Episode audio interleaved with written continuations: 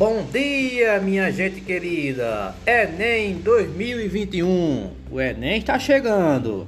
As inscrições devem ser feitas pela página do participante no site do INEP do dia 30 de junho até às 23 horas e 59 minutos, horário de Brasília, do dia 14 de julho.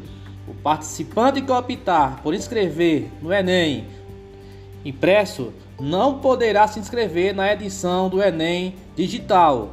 Após concluir a inscrição, também não poderá alterar sua opção.